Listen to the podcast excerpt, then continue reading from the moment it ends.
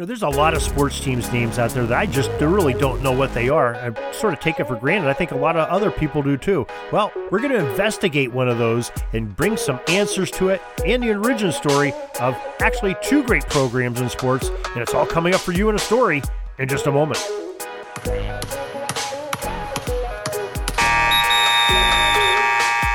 Hi, my name's Darren Hayes, and I know you've heard me on the Pigskin Dispatch talking about football history for years. Well, now I'm on a new mission a quest to find sports history in other sports as well as football by learning through the jerseys and the apparel and the gear that the players wore and the franchises supplied their teams. It's an educational trip, and I'm taking you with me day by day, player by player, uniform by uniform. The Sports Jersey Dispatch.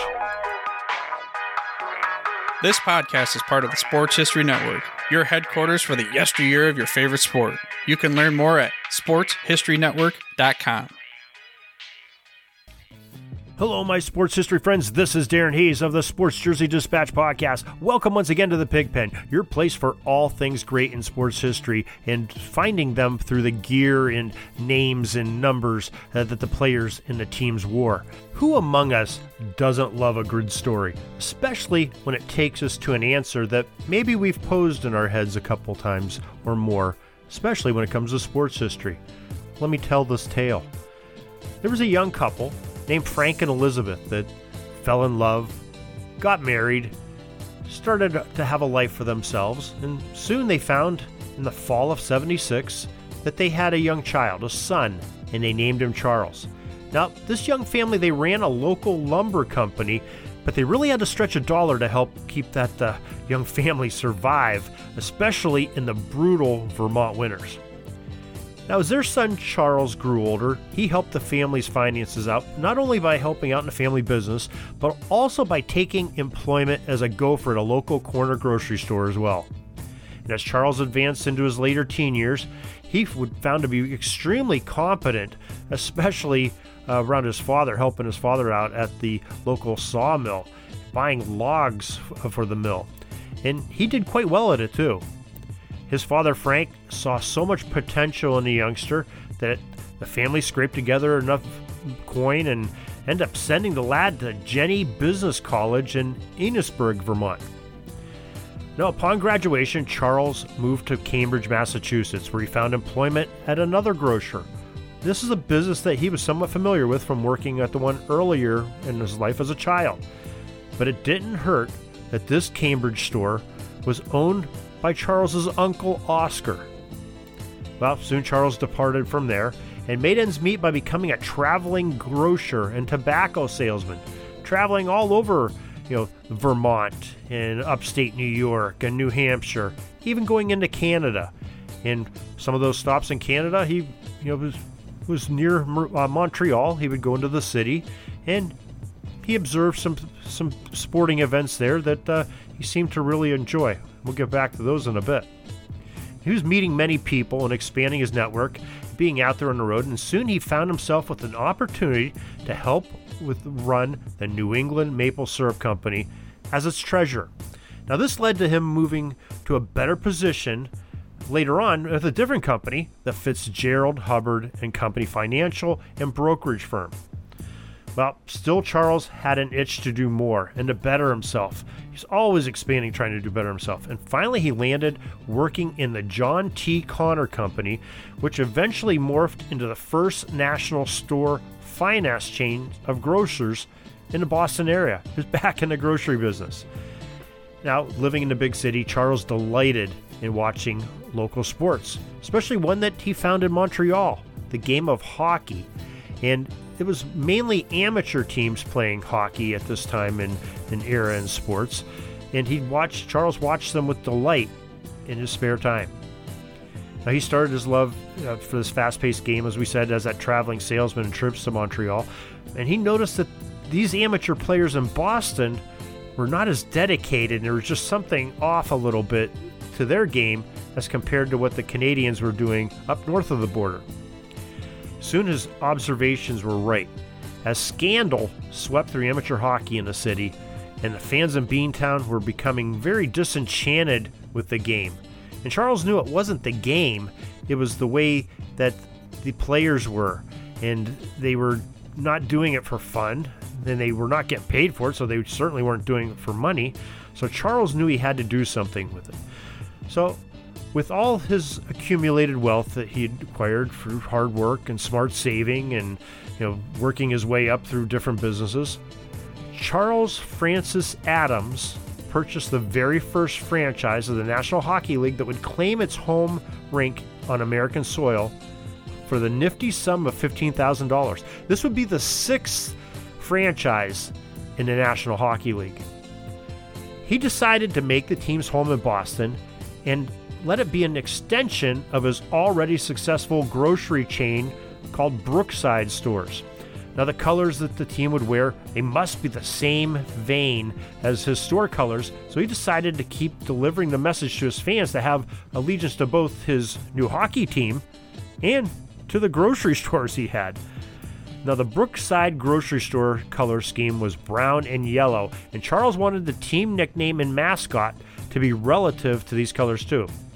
But it also should be maybe an animal with such respect and ferocity to have size, agility, and cunning to match the perception that Charles embodied upon himself and to his retail chain. He wanted everything to mesh.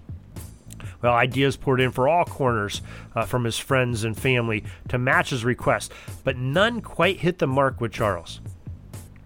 One of them was his new coach of the, the hockey team, Art Ross helped come up with, and that was of the brownies. But it was the right color because he liked, you know, the brown and the yellow. But Adams just thought perhaps it had too much of a childish constitution for a professional sports team. He wanted something that could bring fear from opponents, not their laughter. And this indecision of name remained with no clear cut answer until Adams' secretary one day floated an idea by him of the Bruins. Now, Charles loved the name because it was exactly what he was looking for. So they became the Boston Bruins hockey team. Now, what isn't exactly a Bruin, you may ask? Well, I had the same question, so I looked it up. And according to yourdictionary.com, a Bruin is another name for a bear that was used in folklore, uh, and specifically in the medieval beast epic Reynard the Fox. Now, Another question that comes up is well, isn't there another sports team that's called the Bruins? Well, there is at the collegiate level. The UCLA sports teams use the Bruins as well. So I wondered, well, could there be a connection there? Well, the UCLA teams, when they were first incepted, they were called the Cubs, especially when the school and its athletic programs were just getting st- started. It sounded a little bit soft, and the students knew this. So in 1924, uh, according to the UCLA's alumni pages on the mascot name, the student body adopted a more vigorous mascot in the Grizzly. In 1926, however, as UCLA looked into entering into the Pacific Coast Conference, the University of Montana stood up because they were already a member and they pressed the case because they said, hey, we were the Grizzlies first, and there can only be room for one Grizzly in the Pacific Coast Conference. So once again, UCLA was scrambling and in search of a new sporting moniker.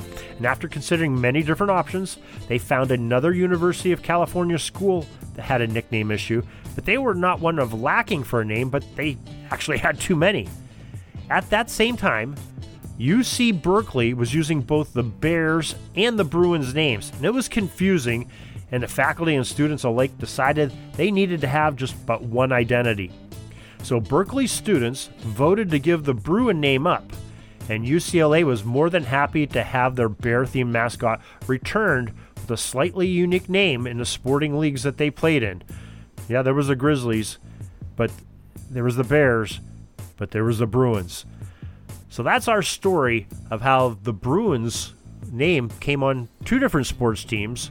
Uh, well, the one professional team, the Boston Bruins, and one major college, the UCLA Bruins. Didn't have a connection to each other, other than they used that folklore name of Bruin uh, from medieval writings.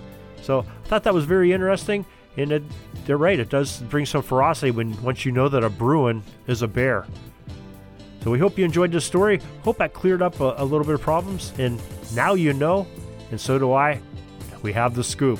Something to talk about the water cooler next time when you're looking for that great sports history. So, till next time, everybody, have a great sports history day.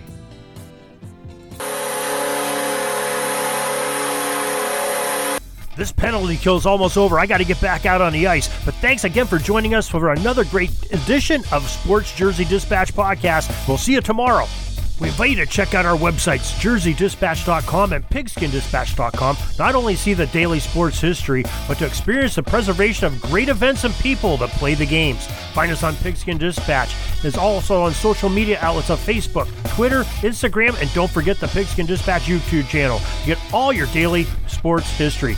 Pigskin Dispatch is happy to be associated with the Sports History Network, the sports headquarters of yesteryear, found at sportshistorynetwork.com. This podcast is part of the Sports History Network, your headquarters for the yesteryear of your favorite sport. You can learn more at sportshistorynetwork.com.